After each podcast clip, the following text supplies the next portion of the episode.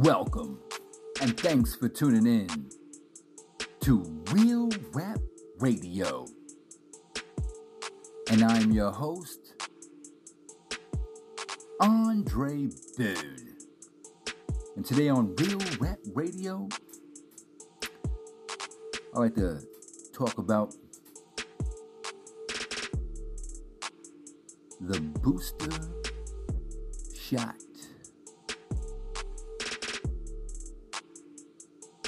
From the COVID 19, the COVID 19 booster shot. And uh, it's quite alarming.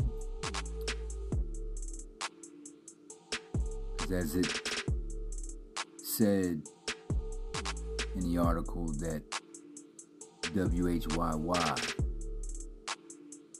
has,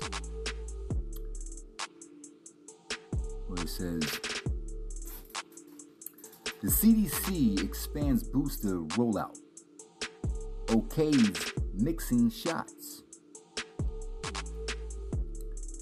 Millions more Americans can get a COVID 19 booster and choose a different company's vaccine for the next shot. Federal federal health officials said Thursday. On Thursday. Most likely uh, would be the 21st of October, Thursday, 2021. It goes on to say certain people who received Pfizer vaccine vaccinations months ago already are eligible for a booster, and now the Centers of Disease Control and Prevention says specific Moderna and Johnson & Johnson recipients qualify too. And in a bigger change, the agency is allowing the flexibility of mixing and matching that extra dose reg- that extra dose regardless of which type people receive first. The Food and Drug Administration had already authorized such an expansion of the nation's booster campaign on Wednesday, and it was also endorsed Thursday by a CDC advisory panel. CDC Director Dr. Rachel Walensky had the final had the final word on who gets the extra doses. We're at a different place in the pandemic than we were earlier, when supply constraints meant people had to take whatever shot they were offered. Noted CDC advisor Dr. Helen Keipp Talbot, Talbot of, uni- of the University of Vanderbilt. She calls it priceless. To be able to choose a different kind for the booster, if, for example, someone might be at risk for a rare side effect from a special vac- from a specific vaccine. Okay. It goes on to say there there still are restrictions on who qualifies and who and when for a booster. Starting six months past the, the last Pfizer vaccination, people are urged to get a booster even uh, if they're 65 or older, nursing home residents, or at least 50, and at increased risk of severe disease because of health problems. Boosters are also boosters also were, were allowed, but not urged for adults of any age at, in, at increased risk of infection because of health problems or their jobs or living conditions. That includes healthcare workers, teachers, and people in jails or homeless shelters. The same booster qualification applies to Moderna recipients. Moderna's booster will come at half the dose of the original two shots. As for recipients of the single-shot Johnson & Johnson vaccine, a COVID-19 booster is recommended for everyone at least 2 months after their vaccination. That's because the Johnson & Johnson vaccine hasn't proven hasn't proved as protective as the two-dose Moderna and Pfizer options. The CDC panel didn't explicitly recommend anyone to get a different brand than they started with, but left but left open the option, saying only that a booster of some sort was recommended. And some of the advisors said they would prefer that Johnson & Johnson recipients receive a competitor's booster, citing preliminary data from among from an ongoing government study that suggested a bigger shot in, in virus virus fighting antibodies from that combination. About two thirds of Americans eligible for COVID 19 shots are fully vaccinated, and the government says getting first shots to the unvaccinated remain the priority. While health authorities hope boosters will shore up warning immunity against minor milder coronavirus infection, all the vaccines still offer strong protection against hospitalization and death. And CDC's advisors wrestled with whether people who didn't really need boosters might be getting them, especially young, otherwise health, healthy adults whose qualifications was their jobs. Dr. Sarah Long of Drexel University voiced concerns about opening those people to rare but serious side effects from another dose if they already were adequately protected. I have my own concerns that we appear to be recommending vaccines for people who, who, who I don't think need it, added Dr. Beth Bell of, of the University of Washington. But she, but, but she stressed that the vaccines work and, and that moving forward with the, with the recommendations makes sense for the sake of being clear and allowing flexibility when it comes to boosters. Despite the concern by some members, the panel votes the the uh, pardon me the panel votes ended up uh, being unanimous unanimous. The vast majority of nearly 190 million Americans who are fully vaccinated against COVID-19 have received the the Pfizer or Moderna options, while J&J recipients account for only about 15 million. And that was the uh, end of that article. Now, just like to elaborate just a little bit. And um, it brings me to some concern, and just, uh, you know, my opinion. Not an expert on, on anything, but it just brings me to concern when, you know, a doctor, one doctor says it's priceless, and then another doctor has concerns of the mixing. And from some minor understanding that I have, you know, of the of the vaccines, however, however I, I am fully vaccinated with with uh, both shots of the Pfizer. But, however, the uh, you know the concern still remains because of the mixing and that's that's where it caused a concern for me. Not saying that I'm against the booster or anything. I'm not. I'm not. I'm not against it. I just have concerns, and you know, an individual is entitled to have their concerns just like anyone else. However, there needs to be more clarity. That's just, you know, it's just my assumption. But the health officials and those who are in authority to make these uh, decisions have recommended that the boosters can be uh, taken.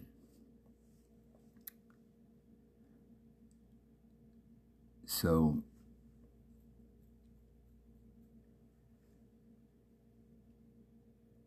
what is the next step? Well, the next step should be for those who feel they need the booster,